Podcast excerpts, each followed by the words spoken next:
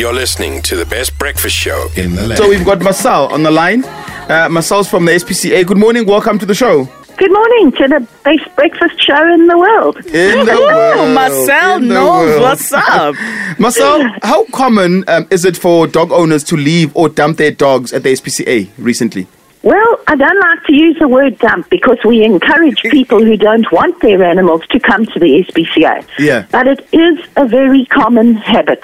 Um, and at a time, particularly in the economic climate that we have, as well as as uh, always at for whatever reason, the festive season time, people take even more animals to the SPCA.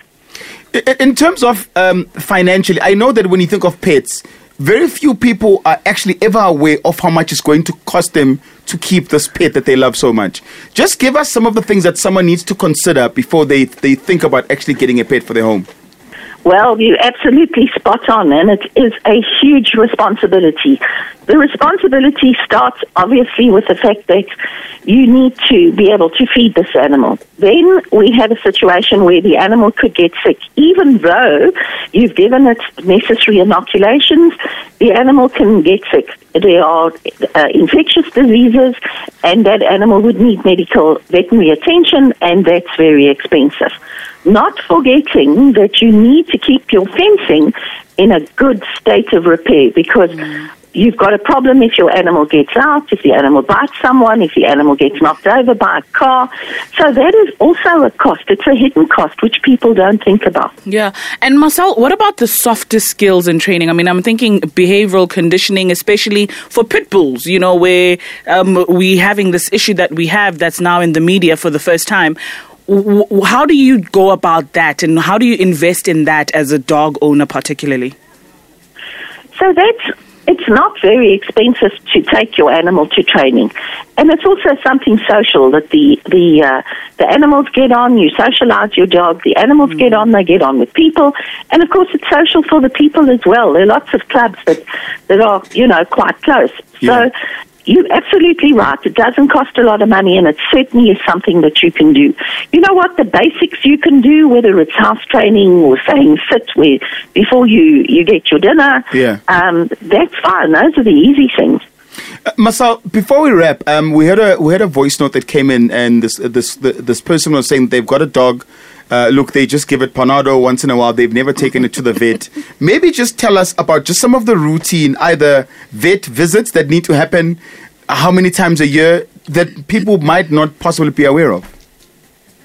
Well, most important, you need to get your animals inoculated, and your veterinarian. th- They're varying um, ideas on on uh, inoculations. It could be, it should always be once a year, but they may say come once every two years as the dog gets older.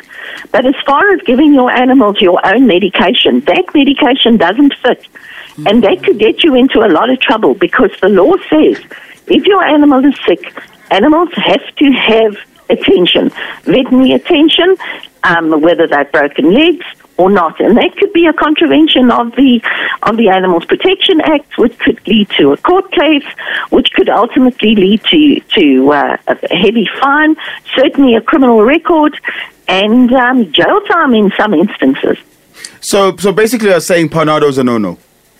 Uh, any any any uh, of the over the counter drugs which we purchase is a no no.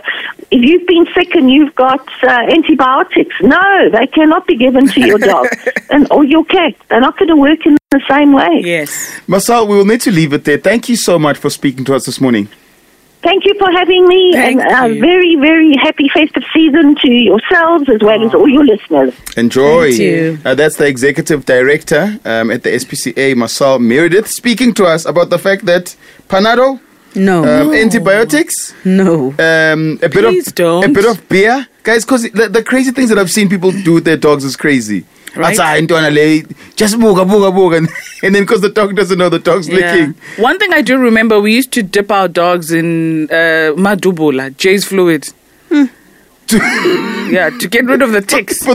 For the for the ticks. Yeah. Uthola look at the dog's skin, just go to give. Yeah, and that was But the you just only Jeyes fluid. Yeah, that was the only form of medication I remember us ever giving dogs. So, so did, did did you guys ever take your dog to the vet? Never. Did you even know Nala back then that there I was a thing called a even vet? No, I knew vets, but I didn't know that's where you actually take animals. animals to go get inoculated. There was a, a cat missing in our complex. Did they not put a 2,000 Rand reward for Gabriel? Oh, for finding Gabriel. Did you know the color of the, the cat? Gabriel was white. Why don't you grab the one you next to find- Holy Sela? I was looking around Trying to thinking maybe I find can any- find anyone. Gabriel Two 2.0. You are Gabriel. How two For grand me, is a any lot of cat would have money. been Gabriel. Don't worry about the color. This is Gabriel, okay?